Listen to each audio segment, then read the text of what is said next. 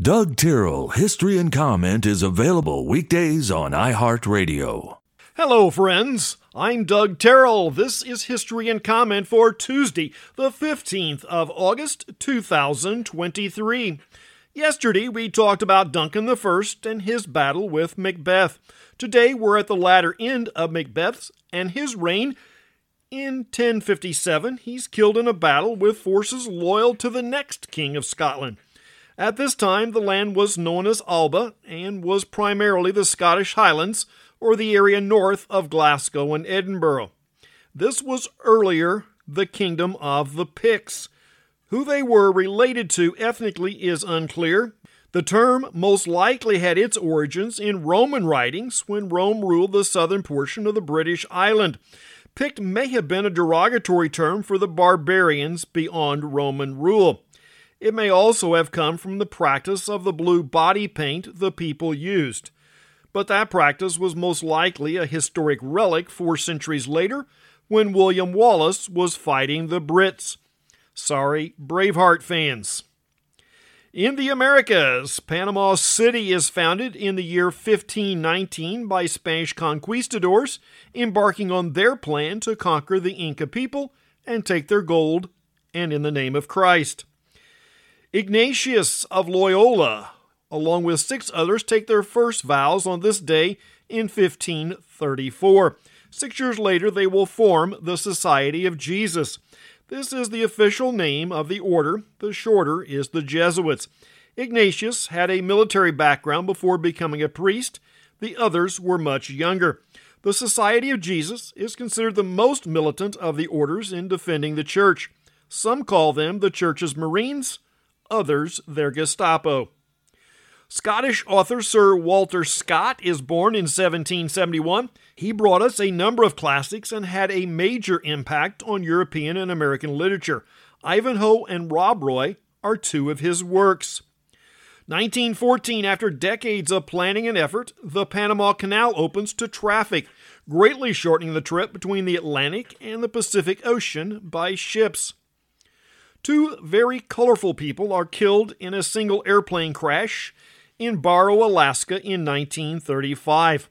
Wiley Post was a very skilled pilot who held a number of flight records for endurance and altitude. Will Rogers was known more as an entertainer and for his wit. Rogers and Post both had ties to Oklahoma and Cherokee blood, but were more casual friends. Rogers often used his fame and public forum to promote the new field of aviation.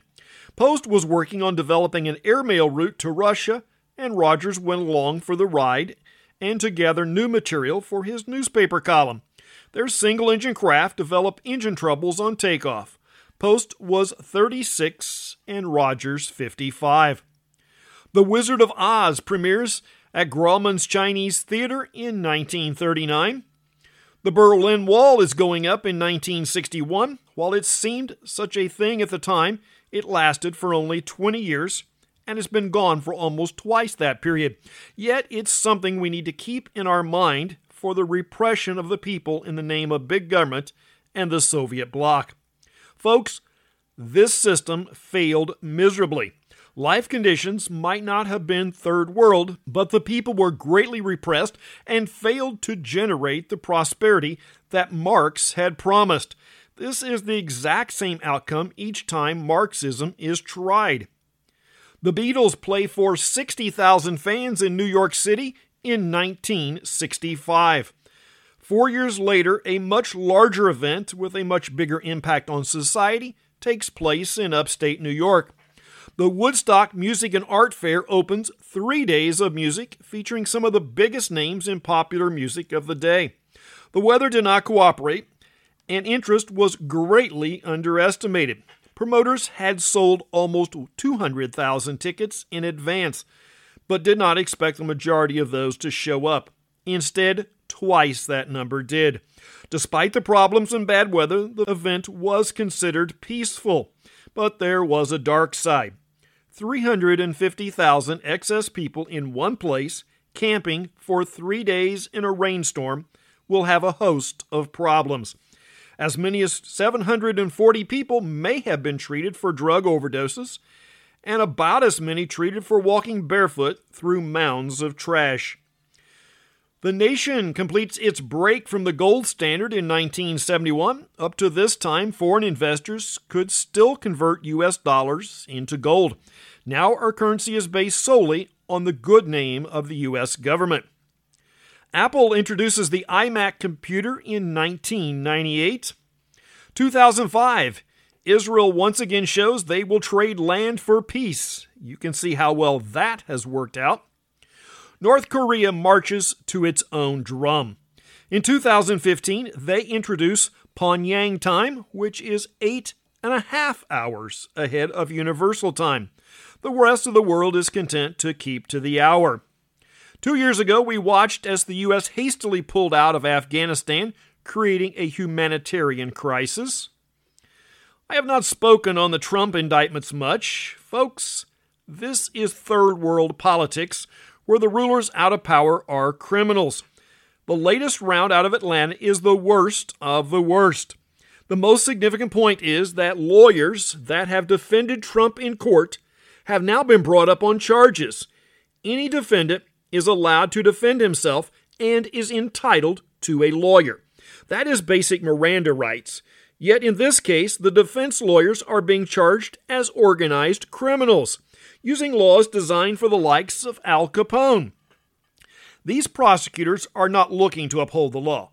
They are out of the same mold. They want to push their agenda. They are willing to warp the justice system to those exact ends.